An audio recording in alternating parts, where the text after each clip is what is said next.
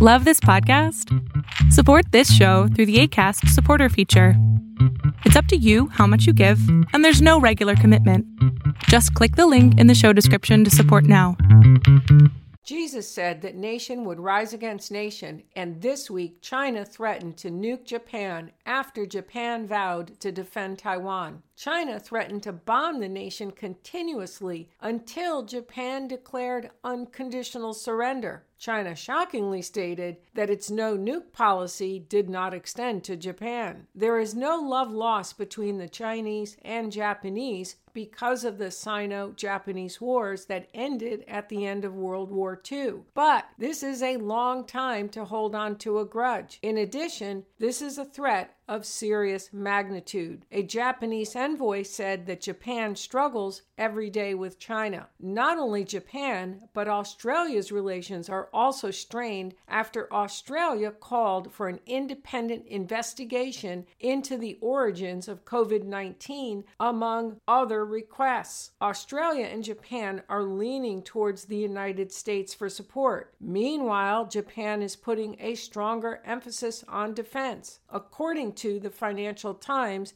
Japan's white paper reflects what may be the largest shift in Tokyo's security stance in more than 70 years. The FT went on to state since its defeat in the Second World War, Japan has lived under a constitution that renounces any use of military force. But in 2014, Shinzo Abe, the then prime minister, reinterpreted the relevant article to allow military action even outside Japan proper for the purpose of what it calls collective self defense. What clicks in my mind is that this military that Japan is rebuilding will provide the army that will go to the Battle of Armageddon. Meanwhile, as I reported last week on the rise of China and its flexing its wings, we can expect to see the United States team more with the European Union, splitting our multipolar world into two spheres. But we know the end of the story. The European Union is the beast of revelation and will, in the end, be the strongest empire when it is finally headed by the Antichrist. At the recent G7, which was touted as the one to reunite in order to confront China, in which the Indo Pacific nations were invited, India, Australia, South Korea, and South Africa, according to Euractiv, French President Macron asserted his wishes that Europe does not want to be a ball between the two powers. They quoted the Soros Foundation as stating the same. Essentially, they are saying that the EU must act on its own and independently of the United States rather than under its umbrella. I have repeated this in other broadcasts that this is now the European Union's policy. While the U.S. has reestablished its ties with the EU, it is no longer calling the shots. So, in line with the prophetic forecast,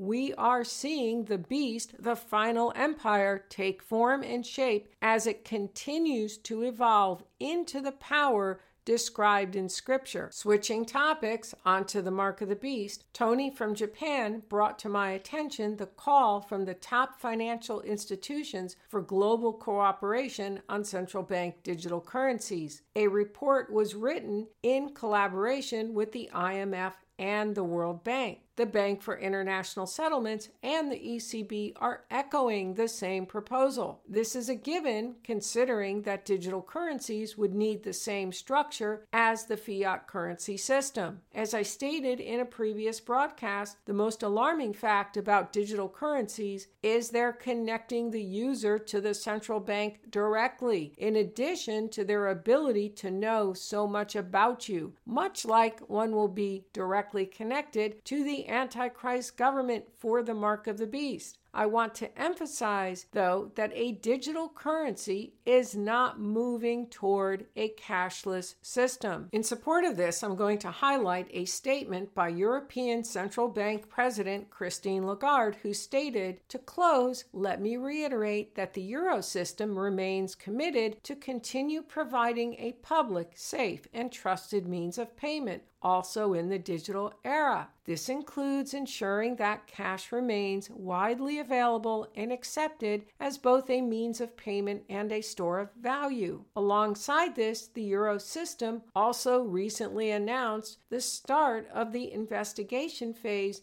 to explore the design and distribution of a digital euro that could complement cash in the future. This is Lagarde's complete statement. In Bible prophecy, there are many catchphrases and ideas that are ages old, such as one world government, one world religion, and New World Order got added to the list. And finally, cashless society. I have written on each of these, and today I want to talk about a cashless society. As time goes on, I am not as convinced this is what the Bible teaches about the not being able to buy and sell without the mark. In Revelation 6 6, in predicting the great famine plague that is coming, the verse states, A quart of wheat for a denarius, and three quarts of barley for a denarius, and do not harm the oil and the wine. It was a voice speaking in the midst of the living creatures that spoke these words. Not only is this another place we see the revived Roman Empire as the leading empire in the earth's final days, denarius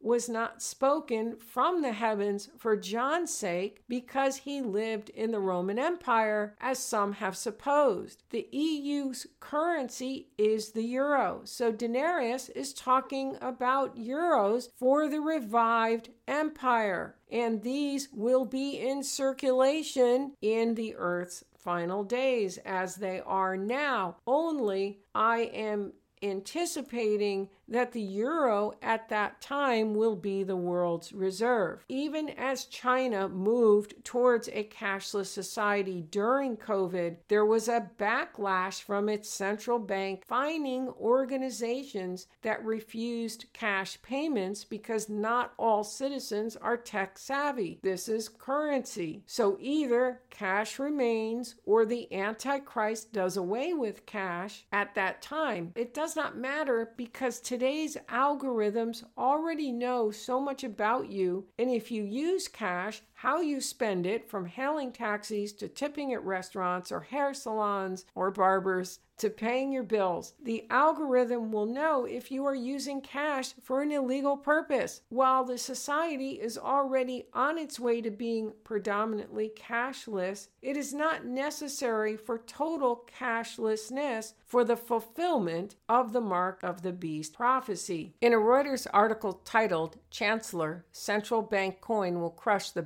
The article stated the digital yuan is set to become the keystone of President Xi Jinping's surveillance state, complete with its system of social credits and network of face recognition cameras. The day may not be far off when a jaywalker in Chongqing has a fine automatically deducted from her digital wallet. It was devoted listener Bud Leal who alerted me to the milestone achievement of China's 66 qubit 2D quantum computer. That's right, 66 qubits. They named it Zuchongzhi, which honors a Chinese mathematician and astronomer. It beat Google's 54 qubit processor. In 72 hours, it can complete what would take today's computers 10,000 years to solve. In an hour and a half, what would take a computer eight years to complete. It used 56 of its 66 potential to complete a problem. For more on the mark of the beast, you will want to see my two books, Decoding 666 and The Antichrist Half Devil, Half Man where I go into quantum computing into more detail and actually speculated a 6 qubit computer. And finally, we see the weather patterns are still breaking records, leading to the great famine of Revelation 6. Europe's flood death toll numbers 200 persons. While many media outlets report that climate change is here and is now a way of life, it should instead read the end times are here and the signs are in full force now. Jesus closes the book of Revelation with an invitation and invites all to come to him. His invitation is in Revelation 22:17. And the Spirit and the bride say, "Come." And let him who hears say, "Come." And let him who thirsts come. Whoever desires, let him take of the water of life freely. All these signs all affirm Jesus is coming again. Our days left on this earth are getting shorter and shorter. There is not much time left until the King returns. For more on end time Bible prophecy, check out my books, follow my podcast, or subscribe to my channel on YouTube. And be sure to check out my Patreon memberships. Till next time,